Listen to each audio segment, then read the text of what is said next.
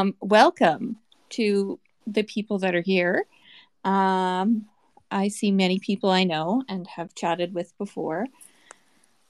Tonight's really meant to be an overview of what I've sort of been working on for the last 48 hours and just talking about some of the issues that have been coming up with uh, the BC hospitals and urgent care um, and sort of the services there in British Columbia. So, to start, I'll actually just say a little bit about myself and Mel. Uh, so, we've been working um, from Project Canary Org, which is our actual official registered charity, which we established last year um, to sort of work on this stuff. Uh, not that we have done much with the actual charity side of it yet, but um, lets us sort of have a little professional flair to it when we need to and we're talking to people. Um, so we've been working on various projects across the time, including school data and long-term care data and death data and all sorts of data um, is what I'm interested in. But to make the long story short, you're here tonight because we have uh, various issues that have been ongoing in the BC hospital system and urgent care system. So we see that closures have been happening in various parts of the provinces. Um, so, for example, recently um, over the weekend, we saw closures in uh, Clearwater again, we saw closures in Port McNeill, and we saw um, some closures also in Hundred Mile House.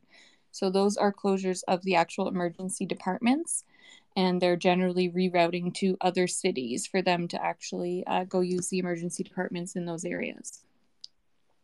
So, the reason I have built uh, the sort of app that I have, which is going to be tracking these sorts of care disruptions, um, is that as we well know, BC public health is nowhere to be found at the moment.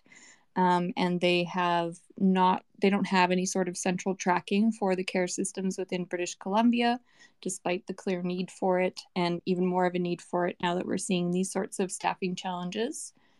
So, I have linked to an actual website now, um, which is ideal so that we don't have to use that nasty uh, Knack web link. So um, now it's hosted and it'll redirect from the website bchospitaldata.com. So bchospitaldata.com now will reroute to that website that holds that data. So we can easily use that link um, and share that with people, and it's easy to remember so that um, once we get used to it, people won't have to write it down and it will be easy to remember.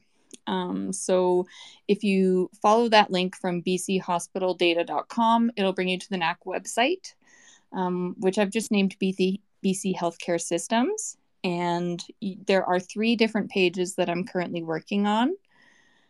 The first page is the BC hospitals and urgent care disruptions. So I have gone through um, all of the health authority websites and pulled all of the hospitals and, and uh, healthcare centers that offer urgent care.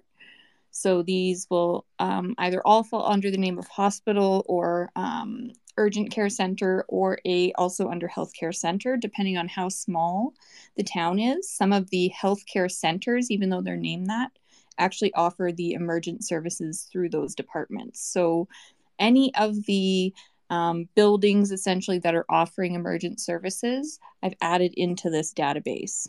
So this database is uh, it's allowed to be exported. So if you go to that website or redirect redirect to it, um, that database of hospitals and care centers can be exported if you want to be utilizing that information or tracking it, or sort of taking that hospital database and using it for other purposes as well. So that will remain open throughout uh, my time of using this.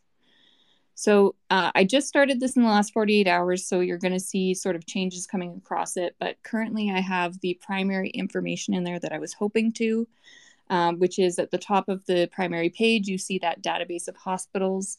Um, so it's currently got the actual hospital health center names, their cities, their health uh, health authority that they're in, the actual address, so we can map to these places um, typical hours of operation. And then now, what we're going to be tracking, and I'm hoping for people to get information to me on, is those service closures. So, we are seeing some closures and reduction rates in the emergency departments and emergent services across the province. Um, they are providing various reasons for this, whether it's outbreaks, whether it is um, staff illness, um, but a lot of it actually is now coming down to staffing numbers. They've had enough people um, off sick and quitting now that they're not able to sustain the regular loads that they were in the past. Um, so, on this, I'll also be providing links to the news articles that are talking about these to just sort of keep the documentation as we go. So that's the actual database of the hospitals, and it's searchable by all the variables that are included in the database itself. Um, so, a big part for anybody here in the next sort of coming weeks, a really helpful thing for me would be if you see any news articles on those closures, if you have new information on closures, if you could submit that through the um, updates for the database, which is underneath the database itself, that would be super helpful. I am going to be sort of going through the news articles each night, but if I had people helping me along the way to help silo me that info, um, it will save me a lot of time, which would be uh, very gratefully appreciated. Um, so I've put all this information together, and this essentially was straight work for the last two days, just getting it all um, in there. And now hopefully we'll be able to maintain it as the information comes in. Um, so lastly, there's a map there now that I've added in in the last hour. Um, so I upgraded the account so we can have map systems now. So all of the hospitals and care centers are routed into that map system, and individuals can search by their specific addresses or postal codes for those urgent care centers or hospitals around them um, to see how it's impacted in those systems. So, Mel, that's what I did in the last 24 hours.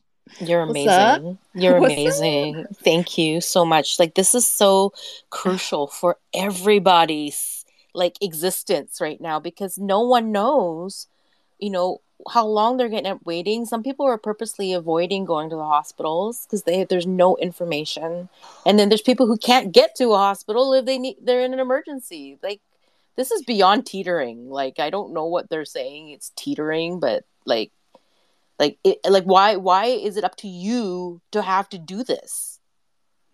Right? Yeah. So this yes, this should have already been there. I yes. agree. Um, it's bonkers. I'm doing this. I agree. I would really like to get the same paycheck as public health. I agree, but I don't. and we need this information. So here I am. Well, thank um, you. So like, wow. It's it's bonkers. Um, but aside from sort of the the ridiculousness of having to do that, um, are there any thoughts on on information also that might be helpful that you're left thinking of um, on other things you've heard about hospitals. So, despite what I have in the tracker right now, I've put the closures in that have happened over the weekend. Um, I also know that there's sort of stuff going on at Royal Inland as well as um, in the north, but I, I, don't quite have all the sources I need right now to sort of update those those things. Um, mm-hmm. I have had several healthcare workers from various hospitals reach out to sort of be reps for those areas. So I am keeping a, a sort of a private contact list just for myself of those That's amazing. As I told them, I would keep that um, confidential. So mm-hmm. um, I'm sort of building a network there, and there's interest in other provinces getting this started, but I can't manage that at the moment. So um, really focusing on BC. Um, but I would be interested if anybody who's listening has any thoughts on on the data on other things. Um, I'm also including, and you can ask, I think you can just request to speak. Um, we're, we're open in here. So uh, feel free to request to speak if you have questions about the data or thoughts or comments, please. I would, I, it's like a brainstorm in here, which helps me. Mm-hmm.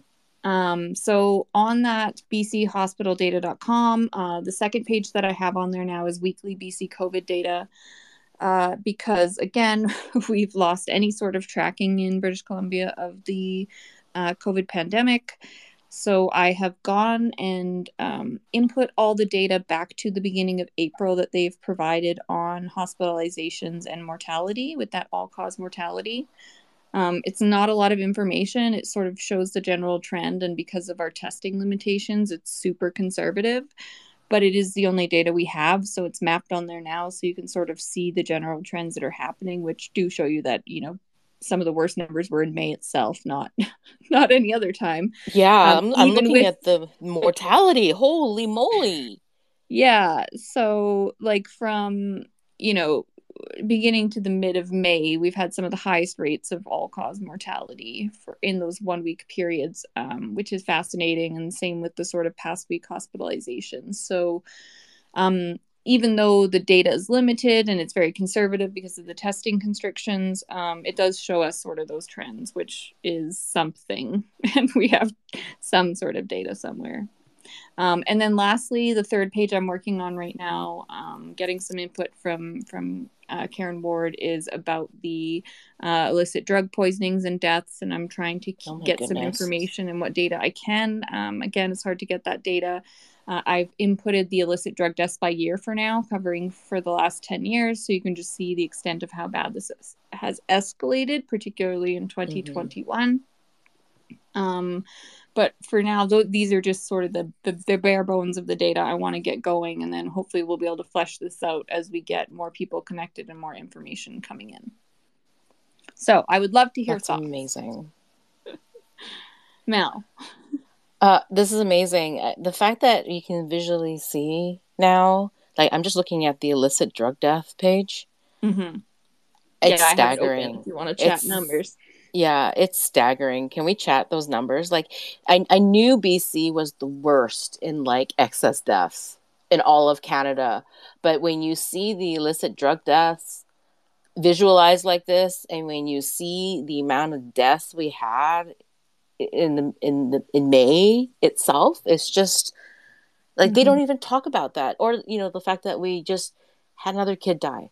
Like there's been three kids dead now in the last two and a half weeks. None of this is discussed at all in mainstream media. It's it's completely swept under the rug.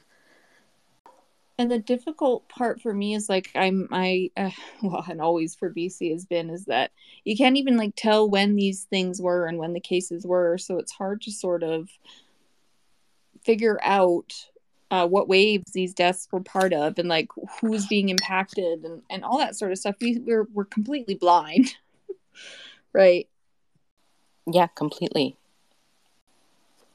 Like if there's interest in other provinces and coordinating like with volunteers like to to do like one big mapping it would be so useful. Health canada can't even get proper covid data. I mean you see the blackout the data blackouts from all the provinces in canada they're it's it's ridiculous yeah. Well, and we see the record of BC that they continue to give like partial data to to the Public Health Agency of Canada or refuse to give it all together. Yeah. Um and and I mean, you look at things like the there was that recent article that came out in the Canadian Medical Journal um, about the excess deaths in Canada and BC having the you know worst rates right? Like they have some they have the highest rates of excess deaths across the country in this in this time period of the pandemic and nothing. Crickets. But she won a bike. She won two e-bikes. I mean everyone's focused on that though right? The fact that she's wearing a helmet indoors maskless but there's hand sanitizer behind her and she magically won the two e-bikes for victoria hospital well, it's like a manufactured outrage, honestly. Like, yes, that's th- like pretty tone deaf on her part. We're at a place, Mel, where, and I think it's good for us to talk about this actually, because I think a lot of people feel it, is that um, we're at a place where we have been trying for so long to come to answers about this and like give information and you know we're convinced if we have the right study or can like just you know, get the right information to these people that it will change them. Um, and people are getting, people are tired, right? Yeah. And now people are not only tired, but they're watching large portions of the population go on with life, which, despite the outcomes, is still hard to watch when you've been in your house for two and a half years, right? Um, so it's easy when you're tired and you're unresourced to get mad, right? To mm-hmm. sort of fall into that anger funnel because it's it's easy to do that instead of do really hard work like this. Right? Yeah. like i i too would really much enjoy sometimes going to pick a few fights and sort of get mad at people definitely feel that inclination i'm a human um but when i have those thoughts it's like well what can i actually do to help right like what can i actually do in this situation to for me feel some sort of control which is usually what i need in that moment mm-hmm. and this weekend that was building this database right like yeah I can understand why. Um, it's much needed. I mean, um, just to be able to visualize things because th- they they purposely make the data so hard. Oh, to find and just, to see. just making this database this weekend honestly, it's ridiculous. It's ridiculous how they have set up the health authority websites. Like, n- none of the information is one place in terms of address and like hours of operation. Some of the hospitals, I had a hard time even finding their address, right? Hours of operation are, are different all across the board, even for emergency departments. And just parking prices before the hours of operation. Like, welcome to BC. Parking let's just talk about parking for a second. BC Children's Hospital has had wait times of like 11 hours. And parents are still expected to pay for parking that entire time. That's insane.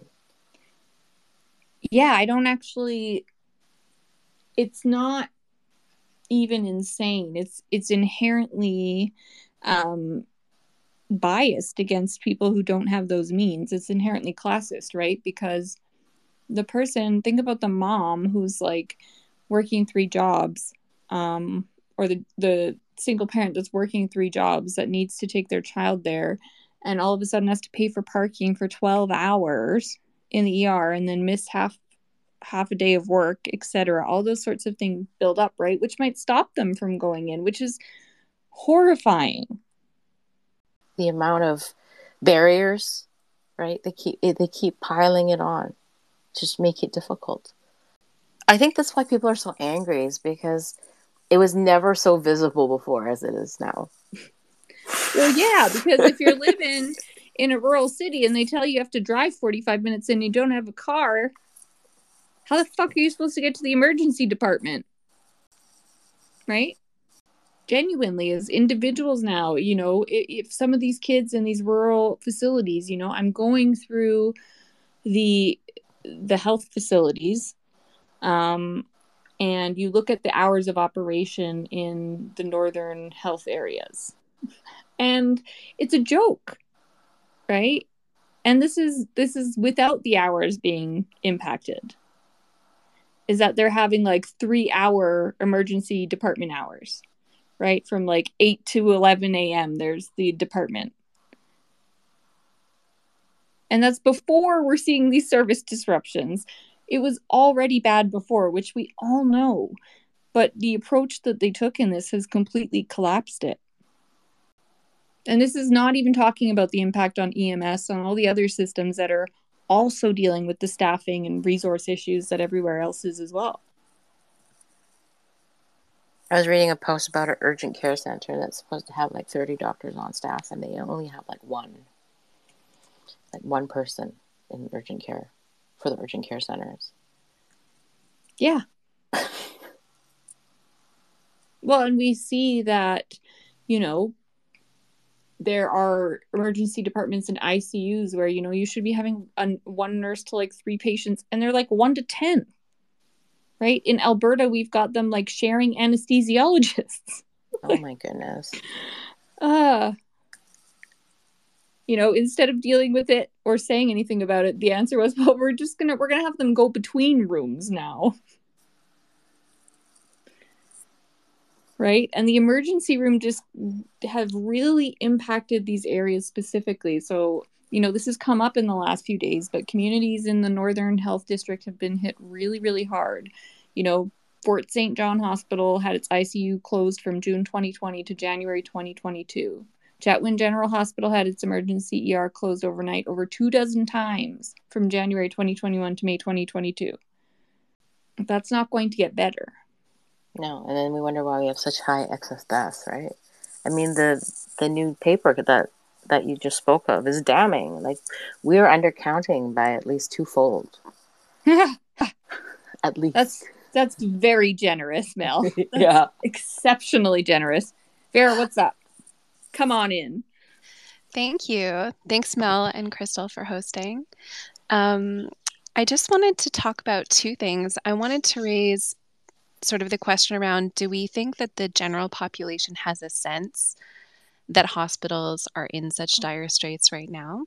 Why not? Um, and I also think we, I know we're talking to uh, mostly a group of listeners that's been following um, the COVID 19 struggles that we've been having, but maybe we could talk about the different factors that mm. are contributing to the overwhelm of our hospitals, both historic, you know, our uh, the pay issues, the um, workplace challenges that they've been facing for a long time, with the under resourcing of our public health care facilities, um, resulting in things like our nurses and doctors protesting recently. Um, the illicit drug poisonings you were talking about, and of course, like no, COVID 19 and the fact that we are um, basically encouraging a population of people who are largely ignorant about risk and transmission. That includes the public and our healthcare professionals that have been misinformed and underinformed by their superiors and the BC CDC. And we're encouraging all of these people to gather unmasked. We've seen conferences, medical conferences, all kinds of things. Um, and then, of course, there's like the issue of nosocomial spread, the in in mm-hmm. healthcare facility spread. Mm. So maybe we could talk about some of that. Oh, so much, so much there. Um, yeah. Okay. Reasons. Let's talk. Let's talk reasons, and and we'll we'll touch on a bunch of them right now. But you can sort of listen back on the podcast if you want to hear it more extensively because we've talked it, about it at, at length in sort of various episodes. Um, yeah, so coming into the pandemic, we were already under resourced in the BC uh, healthcare system uh, because we decided to like do a pay per service with our doctors um, and they have been making next to no money after they have to pay for all of their expenses um, so there have been protests recently as vera noted um, i would say to look those things up a little bit more. I don't have the total details on those, so I don't want to speak over those populations and what they've been saying or sort of misrepresent it.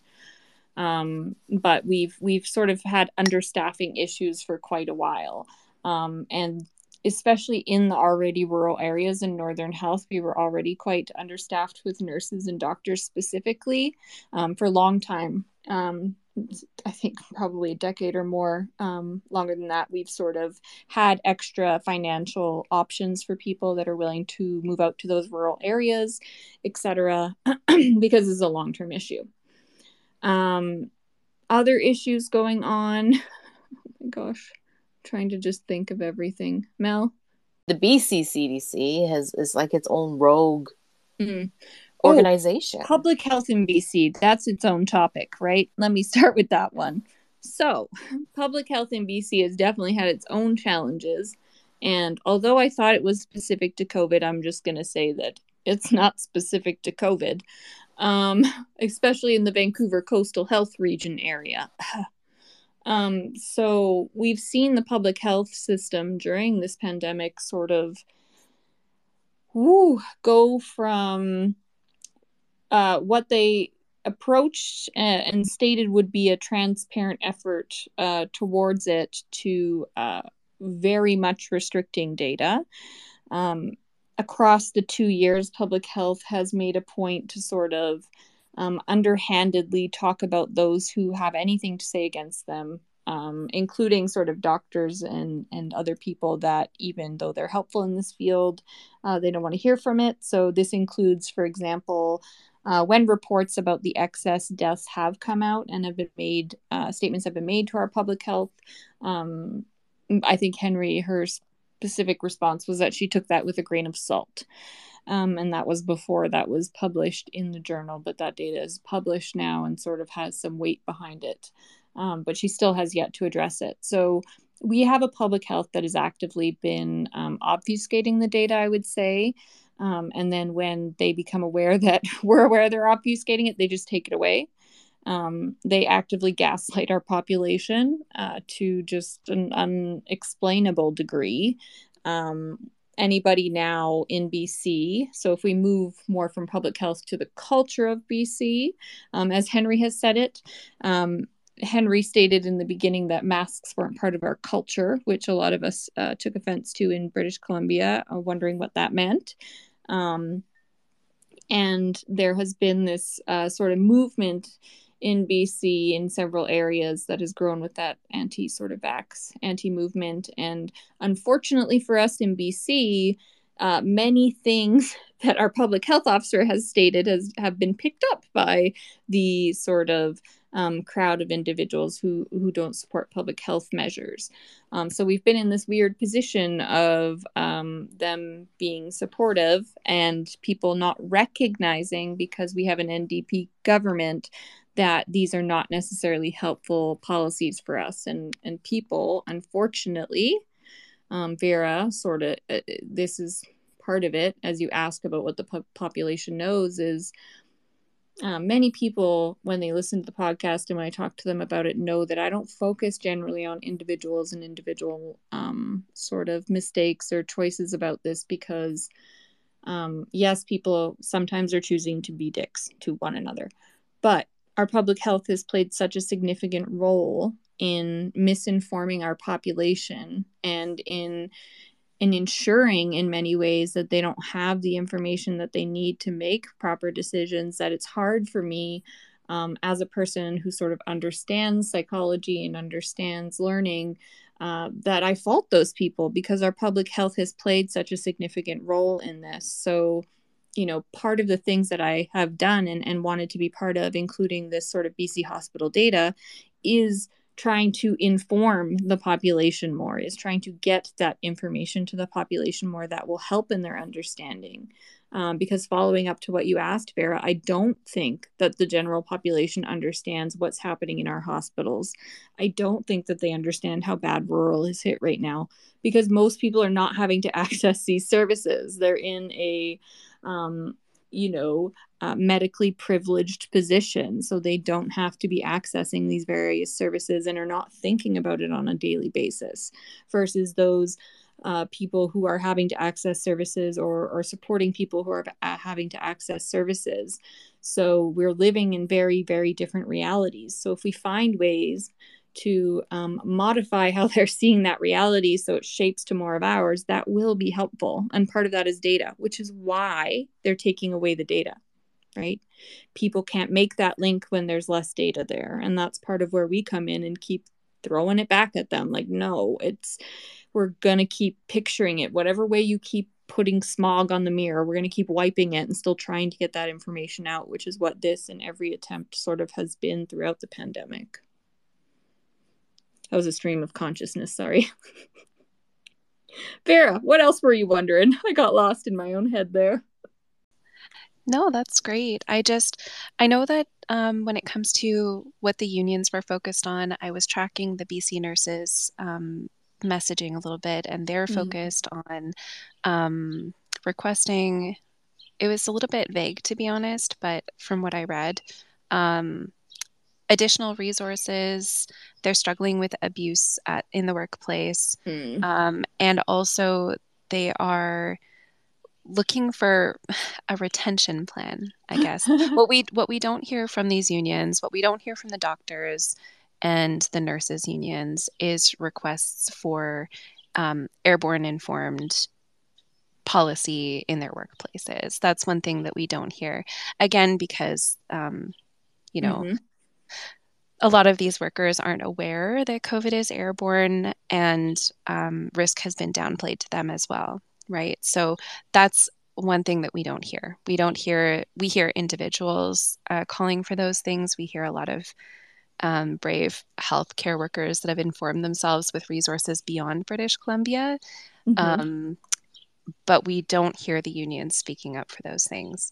When we know that um, you know, making sure that every healthcare worker is outfitted with a fit tested respirator, uh, making sure that we clean the air with ASHRAE standards um, as recommended by engineers, where we ventilate, filter, with HEPA cleaners and monitor CO2 as they recommend. Uh, we know that would help.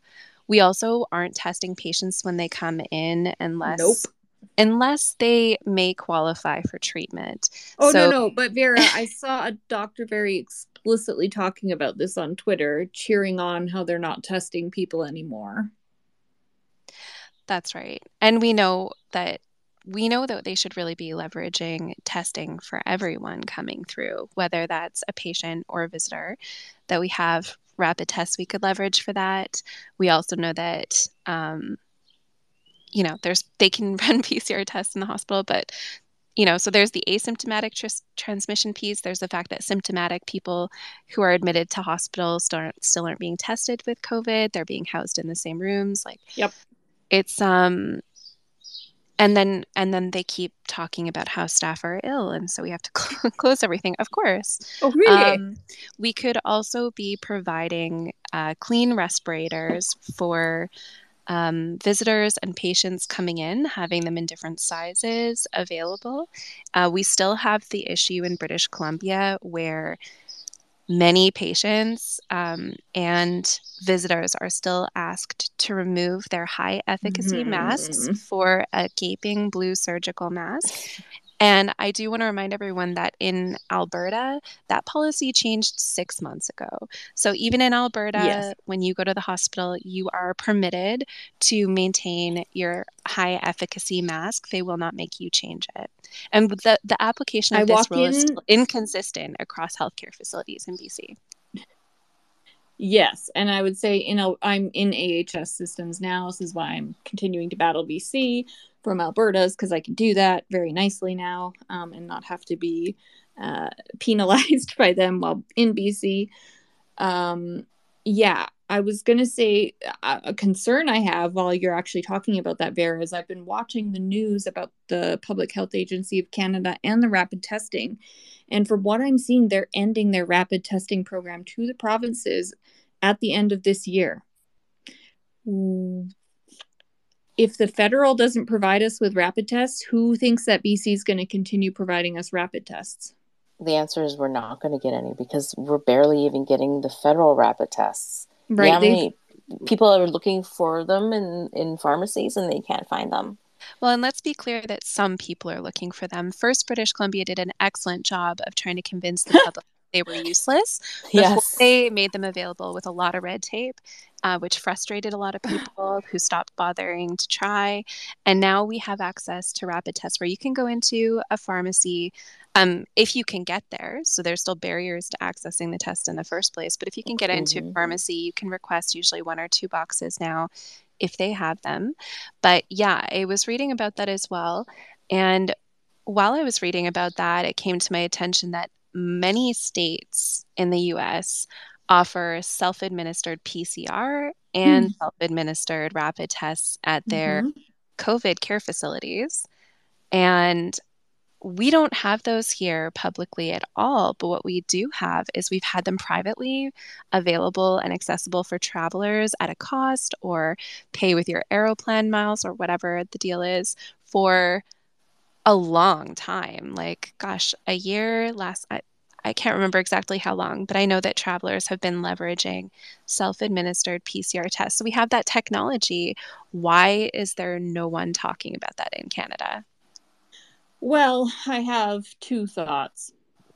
The first is that they're very clearly trying to move past the pandemic in a if I shut my eyes and don't count the tests, it'll go away toddler sort of way, which is clearly not going well.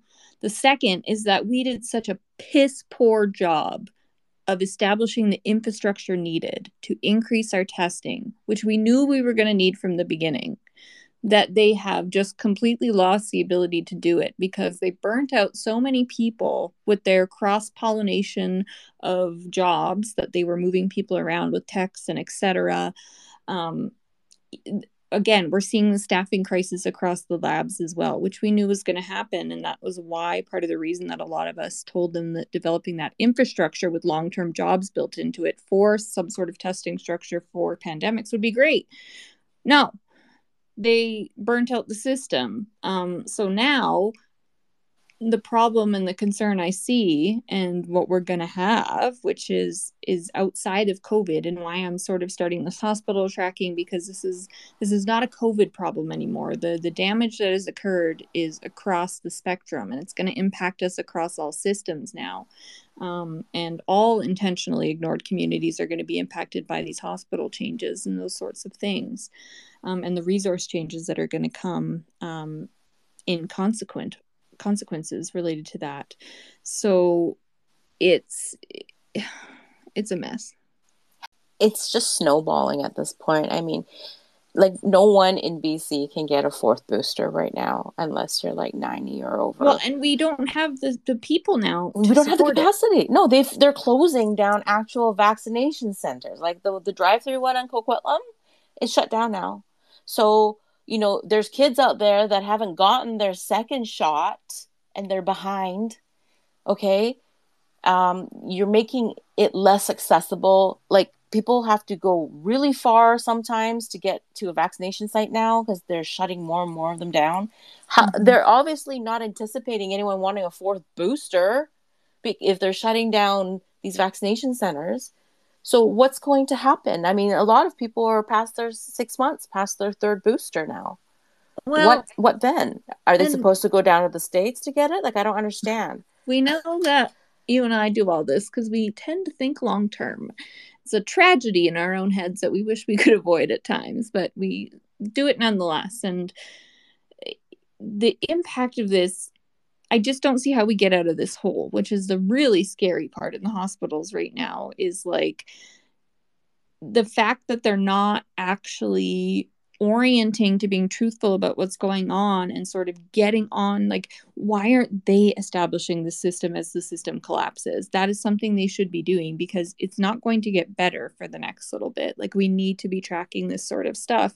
But not only that they're sitting out there saying they're building new hospitals. Who the fuck's going to staff that hospital? I wouldn't encourage anyone considering moving to British Columbia to do so. Not for work, not for anything. Who's going to be able to afford to anyway? No. And no, this isn't a good place to come if you're in healthcare, if you're a teacher. I mean, we're burning out all of our workforces and making them all sick.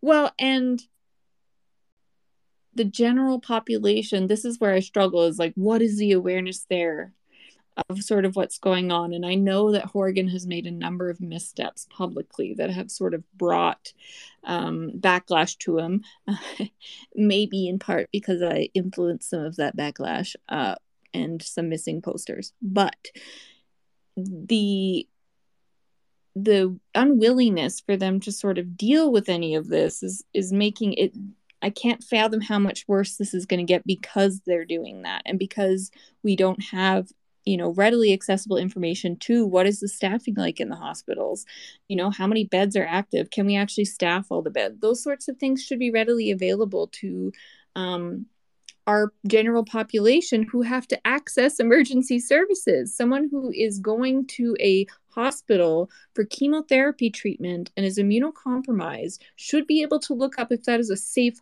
hospital for them to go to. And we have nothing. There's no information. You don't know if you're walking into a hospital that's going to tell you to take off your mask when you get there or be put into a quad room with three other people without any sort of airborne precautions. Because you're right, Vera, none of the unions are fighting for airborne measures. None of the unions are fighting for ventilation upgrades, with the exception of a few. Let's not say all of them, or and there are individuals that are strongly advocating within some of those groups. But um, this is what we have to accept as the people who are trying to fix and work with the situation. Is that the ignorance about these issues is across spectrums of people. This is not a, a, certain group issue or a low SES issue or a um, people of certain education issue. No, there are people with PhDs that are up there spouting their bullshit that are influencing this as well, that are walking down this line. It's across every spectrum of every sort of professionality as well, which is terrifying. It shows us what we are up against when the next pandemic comes or when something really serious and, and significant societally happens this is what we're up against. I'd love to hear a response to that. I went big. I don't think people are going to get the message crystal until something really consequential like like super disastrous like where they cannot ignore the body count where they can't hide the data where they can't we're talking like was it shanghai? Yeah. The bodies in the hospital? Yeah it was hong kong. That was hong kong when b b ba 2.2 hit them. Mm. and then there were like actually body bags placed in the rooms with the live patients. And then that made i mean it would have to be something that glaring you know i mean right now i mean the morgue in the nanaimo is like at 120% apparently.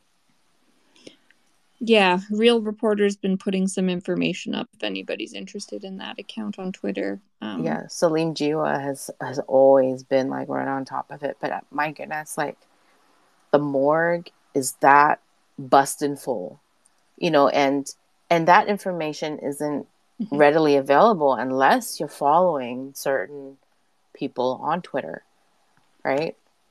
Well, and Vera and I talked about this earlier in terms of that the efforts right now are quite scattered, right? Is that yeah. we're collecting data sort of all over the place. We're all trying to survive. We're all burnt out. So we're sort of collecting at mishmash, which is, you know, this weekend I sort of had one of those moments where I'm like, okay, fuck it. I got to sort of put the time in and aggregate a bunch of stuff, which I did. Um, but it's it's exhausting and it's time consuming um, and we have to do it which is why we're all here talking.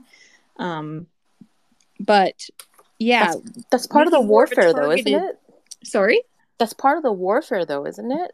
They make it purposely difficult to get. They make it they ha- they are on a united front in in squashing dissent in painting a you know rosy picture in hiring you know mouthpieces for the for the NDP to purposely shout down any dissenters, mm-hmm. right? Like me and you, we don't exist to them, right? They would never ever talk about Project Canary because they wouldn't want any other BC citizen to be aware that we exist and what we've been talking about. Well, I did get the one. The only time we got a the big backlash was when we brought Sonia on because we actually got a response to that one, which was interesting.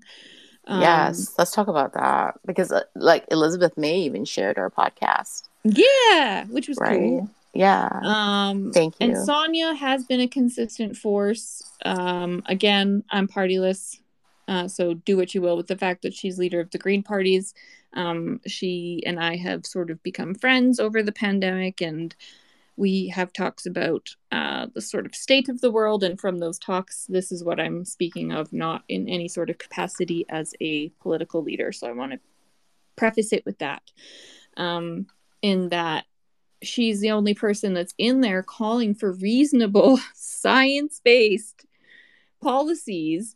Yes. And the, I mean, she the way they react and this to week, her Mike is if she's insane. Oh yeah, I know Mike Farnworth like was caught on a hot mic saying "fuck off" after question period. Do you see that?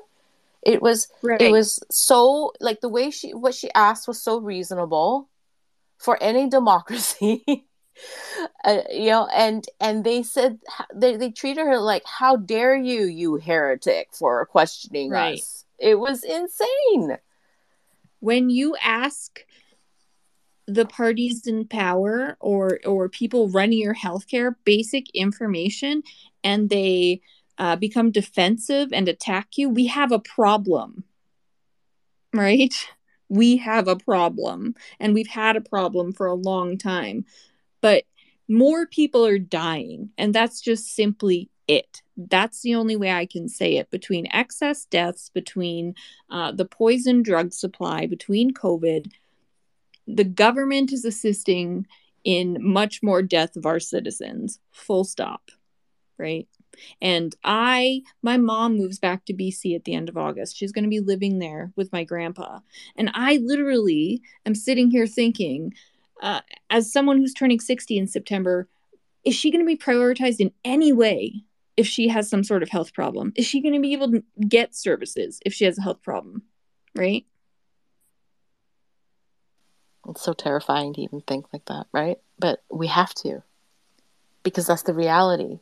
Well, the reality is is that people who are doing stage 4 chemo are making posts that their chemo has been canceled because the staffing resources in the hospital are too low. Yeah, I saw that. Right? Stage 4 chemo. You can't get much more far along than that. Yeah, and Mel, you were talking about, you know, it would take like what would it take to wake up the public? And it would take something really ugly something that they couldn't hide. And it's distressing that we know that there's already been so so much excess death. And that's already been it's just i'm not sure what it would take or that they're not going to be able to meet it with um you know equal data obfuscation hmm. when something goes awry because basically welcome to monkeypox i feel like they've tested the public um, through the pandemic as far as um, whether or not they could convince us that these issues are benign not such an issue at all um, and I think mostly the public has been lulled into complacency with the messaging. I think the messaging and the lack of information, the lack of data has been very effective. Um, and we know that people are either, it seems we're either too busy surviving to pay attention or stay on top of the information and the news and where our tax dollars are going, et cetera, or we're too privileged to care. And until you're sick, and then you're trying to access care. Um, mm. And I think that's by design. I I have wondered if, you know, when we started talking about monkeypox circulating, I thought, well, given that monkeypox, um, you know, the CDCs are already talking about the likelihood of airborne transmission of monkeypox. um, would that be ugly enough to scare people into establishing like demanding airborne protections? And the thing is, is now we're seeing that um, the way that it's showing up is not always so consistent with those massive pustules. Sometimes it looks a lot more, they would like to say mild. mild, mild yeah. smallpox. exactly. So, so I'm not sure that that would be enough. But I also want to share, and if there's enough time, I'm not sure what time you want to wrap up, Crystal, but um, there may be some people in the room that maybe want to share some of their healthcare stories. But I will share that my Nana recently had a fall uh, she's been struggling to access adequate home care in here in Interior Health for some time, and she had a fall recently where she needed an ambulance to take her to the hospital. Um, when she arrived, they put her. Um, they didn't give her a mask actually upon arrival when she came through emergency, um, and she she waited nine hours in emergency um, and every nurse was not her nurse. Uh, so nobody could bring her a drink of water or talk to her about eating as she's 83 years old. And so when my Nana needs emergency care in the hospital, um, no one's protecting her from airborne transmission there, and she's not getting the care that she needs. And that's just one example. She jokes about, uh, like last year, also, you know, still during the pandemic, she needed care at Cottonwoods um, uh, long term care facility. And she stayed there for a few weeks and she came out telling me that inferior inferior health is the joke that gets gig- giggles around there from the residents that um, they all know their care is poor and we all know that they all deserve better we have some listeners from across the country like john who is an outspoken advocate for long-term care uh, safety in long term care, airborne protections in long term care. And it's personal for him too. And we know there's a lot of people in the room, including you, Crystal, uh, with your grandma who's been in long term care. So just we all have these stories. I think others in here may have stories. I just want to remind everyone in the room that this is being recorded. Of course, um, Crystal and Mel have their podcast, Project Canary. This will be airing on there. This may be accessible to other people as well. So, whatever you share is public. Um, but yeah, thank you. Thank you um, for sharing that, Vera. And yeah, the the waiting times, I mean, they're bad now and they were bad they have been bad for for a long time not to not under, understate what's going on now um, for instance i recall um, last year uh, someone dying while waiting in the waiting room of one of our emergency departments um, in the summer and and of course we had the the deaths with the with the heat dome which a large portion of those individuals were seniors who did not have access to air conditioning, um, which John Horgan stated is uh, essential for all, despite the fact that it's not available in long term care, including in the long term cares in Kelowna. And during last summer, during that heat wave, um, families who tried to contact them. And again, a lot of them were shut down during this time. So people could not get in to see them, were told, you know, as long as it's under 40 degrees on the thermometer, they weren't going to do anything about it. Um, and, you know, these are documented instances of these things happening in our long term care. Um, and as you brought up, Vera, my grandma, uh, so my grandma died in wave two within British Columbia. Uh, she was in one of the long term care homes in Oliver, British Columbia, and one third of her home died alongside her. She was the first case to die. Um, and then uh, I believe 16 others followed her in the following two weeks. They have not improved their protocols, they have not changed any of their ventilation. They are still housed in the same sort of rooms.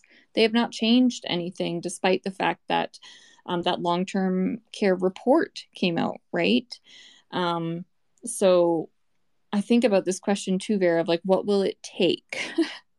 because it feels like so much has happened, and that how can people not care after everything that has happened? And as much as me wanting to angrily shove everything in everyone's face feels like the best solution, um, all of my training and all of my research would indicate that, you know, informing the population with good information, with accessible information um, to understand the situation better is usually the best option, as well as humanizing these narratives, um, providing faces, providing um, information that makes it less um, othered to them, because a lot of it is built into the divisiveness now. Um, and BC has done an, an fucking excellent job of its divisiveness, including back to the core one of March 2020 BC, um, and Henry stating that masks aren't part of our culture, right? Um, so this is these are long-standing patterns that we've seen that they've implemented, and and they're going to be impacting us for some time to come, which is part of why um, even outside of COVID, as Vera's mentioned, like we we do have to work on informing the general population and and figuring out how to do that because even if we don't do it for COVID, we have to do it for the next pandemic or the next airborne thing because this is not the end. And with climate change and you know climate refugees and the movement of people that are going to be coming and everything that's changing in our world not dealing with it is not going to set us up for the future it's just going to do us great harm as we've seen and continue to see in BC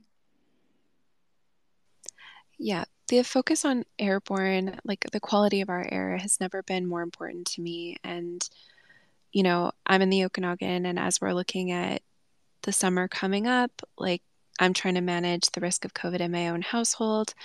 We're talking about um, in hospital transmission as well. We know that wildfire smoke is expected, we know the fires are expected. Um, I really would like to see the governments subsidize um, HEPA air cleaners for businesses and, and personal use, multi unit buildings, as well as um, air conditioners, like you were talking about the heat dome. We should just expect that these things are going to happen on repeat. We should expect more climate disasters. We should. I do. Why don't they? Yeah, exactly. I and it, that's the thing is it's very stressful as we come into the season where we expect these stacked emergencies. We're going to have floods, we're going to have fires. People won't be able to get ambulances. Last year well, year and thinking like thinking about where we are at with the hospitals now if all those things happen, right? Like eh we were pressed last year and what people don't realize is this is a cumulative effect on our hospitals and staffing, right? It's not like the little bit of people sick now is the problem. The problems occurring is that we've had people that um, were frustrated and sick across the last two years, and each wave of people that have seen them not take account for this, that have watched public health not care about them, we've lost more and more workers, right? So we are operating with like the lowest number of workers with the lowest morale because we can't retain them um, that are burnt out. And the research will say, to no fault of those workers, that the care will not be as good, right? It just cannot be as good. That's not their fault. They're That's doing, built in. Yeah, they're doing the jobs of three or four other staff members. There's no way. You know, my mom worked in um, private care for um, uh, people with disabilities for when I was younger. And for as long as I've known, there's been issues with having adequate numbers of staff members in our private and public healthcare facilities. And it's um it's outrageous. Like of course they're not going to be able to give us the compassion, the time, the attention that we need, right? It's we're all going to suffer. And I just don't see how it gets better here. I hear the opposition harping on it in question period. Um, they don't, in my opinion, I don't think they're asking good enough questions. Mm-hmm. When will this government, when will this government act? when will they act? Um, you know, and they're not asking for the things that would stop the bleeding, right? They're yeah. not they're not asking for the things that are contributing to the people leaving now.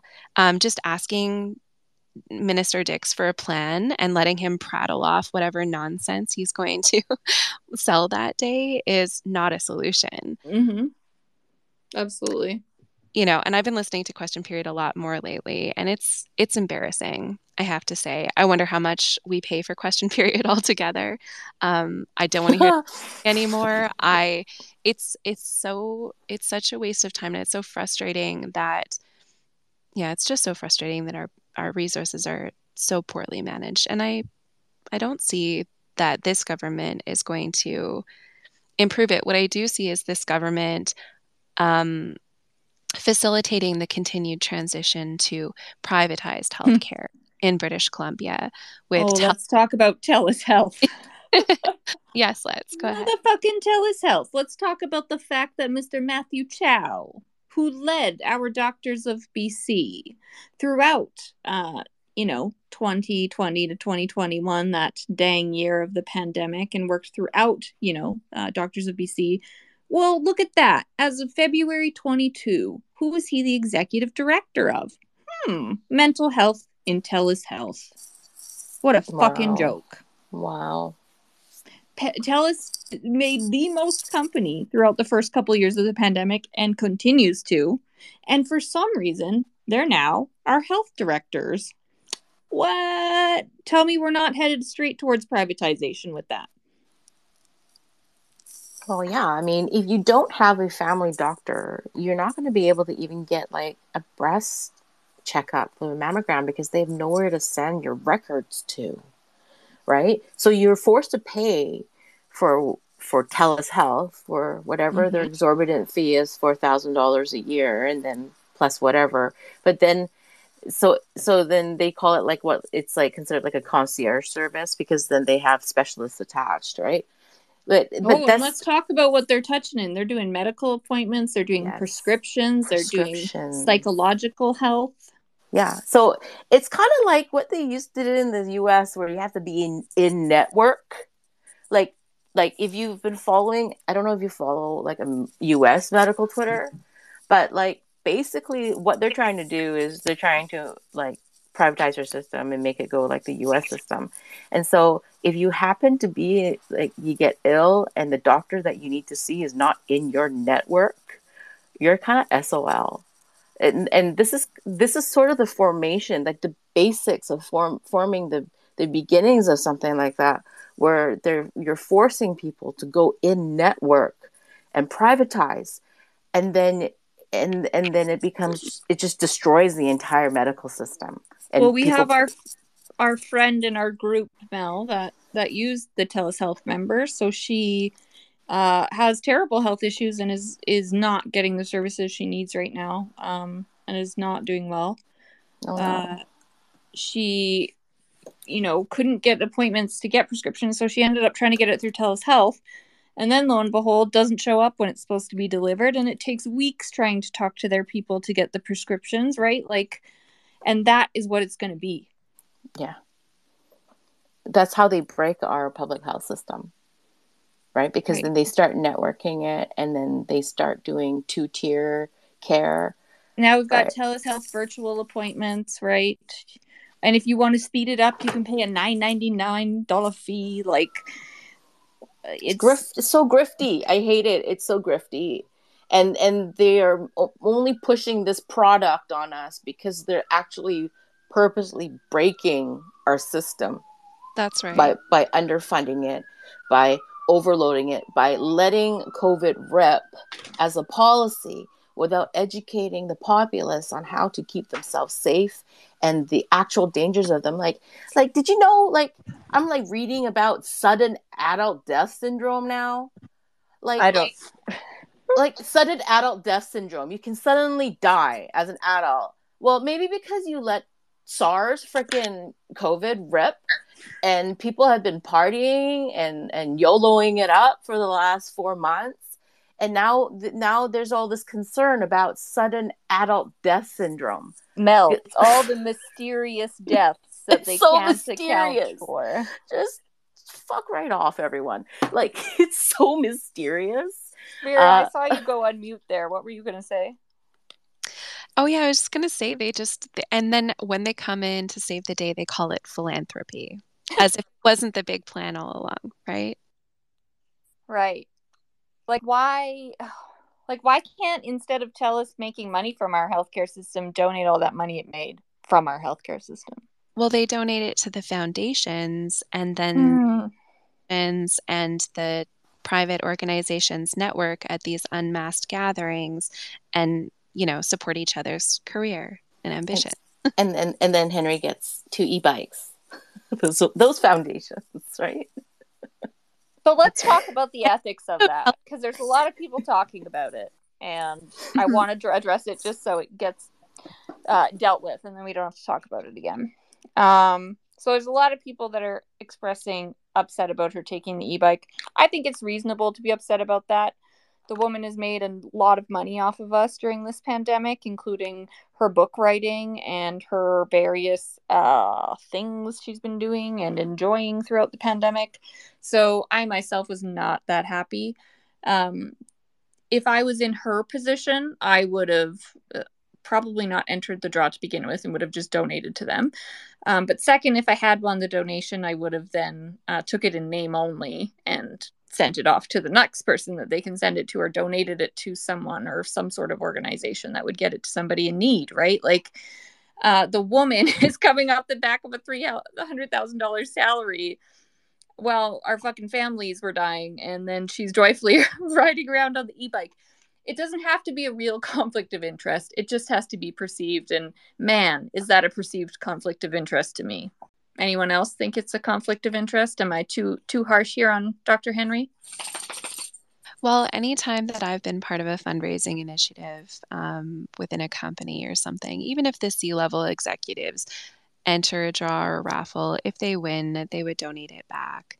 Um, there's, you know, I think I agree that she could have had a plan for, um, even in time for the announcement, if they wanted to use that for PR, that she would you know, say that she was donating it to someone else.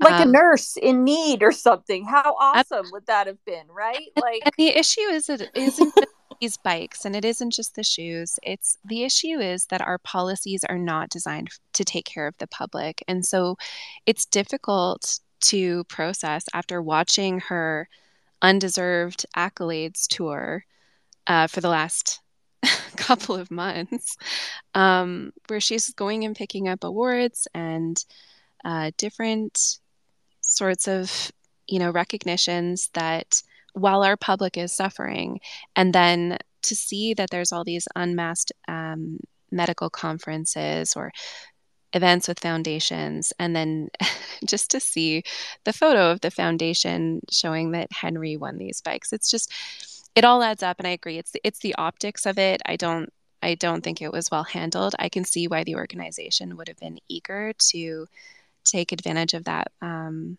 PR opportunity. Um, you know, we don't have issues with bikes. I was I was surprised to see her wearing a helmet. I wonder if she also wears a seatbelt. Um, you know, that's a choice. But not a mask, Vera. But not a mask because that photo is taken personal in- choice. yeah, yeah, I think it was something that could have been easily rectified with some uh, capable comms people, but we seem to be a, having a dearth of those in BC. So uh, nobody appears to be able to handle their comms in BC. Uh, so that's a problem. I mean, a lot of these events have have had her as a key speaker at their events. Um, where she addresses the crowd and maybe they thought this was the next best thing. Maybe this was really just a, a random draw and she won. Either way, it didn't land well. Oh, um, I think I totally think it was random that she won. I think she sure. dealt with it so poorly. Mm-hmm. Um, and that that was the problem is that in the context of the population that has already expressed some concern about the optics of what she does, that she didn't think in that way to consider outside of herself. But given her past decision making, I'm not surprised. So uh, I just laughed at it and was like, "Well, there, there goes Henry, enjoying her bike." It's so tone deaf, right? The disconnect, but it's so clearly obvious that she's tone deaf and disconnected from reality um, it's unfortunate we're stuck with her. But it's not Henry, officer. and I and I think it's not just Henry. I should say. No, it's I it's like be clear. The people that, all around her. Is that Vera's mentioning that uh, that conference, the medical conference, right, with with the doctors, a lot of physicians in British Columbia that are in a crowded room well, okay, let's say like 90% of them are in a crowded room with no masks sitting at tables. And then you see clearly the few people who are trying to be sensical wearing uh, like N95 masks at the back of the room waiting by the doors. Um, but when you consider the fact that these are the same doctors that are cutting their services, that are saying to the population that they can't control the sickness and the staffing issues, that won't make mandates for masks within their facilities, pretty damn frustrating to see them sitting in a big crowded room without masks. And those are the people we expect to have the knowledge to be able to navigate the situation. And if they're not doing that, we are neck deep. And that's why we are where we are. That's why I'm sitting here on the weekend making a hospital closure database, is because every level of protection um, and every level that's supposed to ensure equity for our most ignored communities has failed within British Columbia. Full stop. So, what I'm going to do is I will be looking for information from anybody if you have information about any closures or service disruptions for hospitals or urgent care centers in British Columbia to submit that via the form um, that is available there with the data website. Uh, Again, it's super easily accessible now. If you just want to send people to bchospitaldata.com, it'll redirect them to the database so you don't have to remember that full ugly name. Um, I will be updating with relevant information as it comes in, and I'm going to try and build out the information that we have. But um, this is sort of the starting point, and we go from here. Um, and then you'll see expanded information on that uh, illicit drug deaths coming up in the coming week or so as I speak with Karen and get that updated. But we are going to hopefully find ways to start communicating this information um, and hopefully have a database of resources as well as we come to that. I'm going to be back here next week at the same time having a conversation about what's going on. Um, if there's been any relevant updates, and update with the um, sort of uh, data that we do get get i'll start doing weekly updates then. And i'm just going to be working to bridge some connections across bc because we uh, despite the fact that they have told us for the third summer in a row that we are in for a fun pandemic free summer i suspect that will not be the case. And with the hospitals where they are and with likely some of the climate disasters we know are coming in the summer um, we're all going to have to work hard together to try and uh, save as many lives as we can with the information we have because we know that public health will not be doing it. Um, so I hope to see everybody here next week to sort of talk about uh, where the situation is at. And then hopefully, now that the website is up, I can come with maybe some more action items next week for people to help on now that the system's up and going if you're so interested in doing so. Mel, anything from you? Um, just thank you, everyone, for being here. And thank you, Crystal, for working tirelessly. Um, for keeping us informed. And thank you so much. Vera, anything from you? Yeah, just the so much gratitude. Thank you to you both. I've so enjoyed and appreciated Project Canary. I do want to mention that Crystal and Mel's podcast can be found at project canary.org. Um, so if you haven't checked that out, definitely do check that out. Their podcast is available on the website and any platform that you use to listen to your podcasts. And um, I will also be starting to organize some Twitter spaces for fellow advocates for evidence based pandemic policy. Um, I'm hoping to establish some regular spaces by the end of June hopefully like a weekly space as well. And I'm particularly interested in uniting efforts across the country, um, like pan jurisdictional unity in advocacy, because we have so many great allies and advocates across the country, and we're all fighting the same fight under um, the Public Health Agency of Canada. You know, we're all having the same conversations about our hospitals, about our schools, about our homes, and our families struggling. So um, I'm looking forward to that. And anyone's welcome to get in touch with me about that. And yeah, thanks so much. Thank you. Thank you, Vera, for joining us tonight. It's wonderful to have you here. Thank you for having me.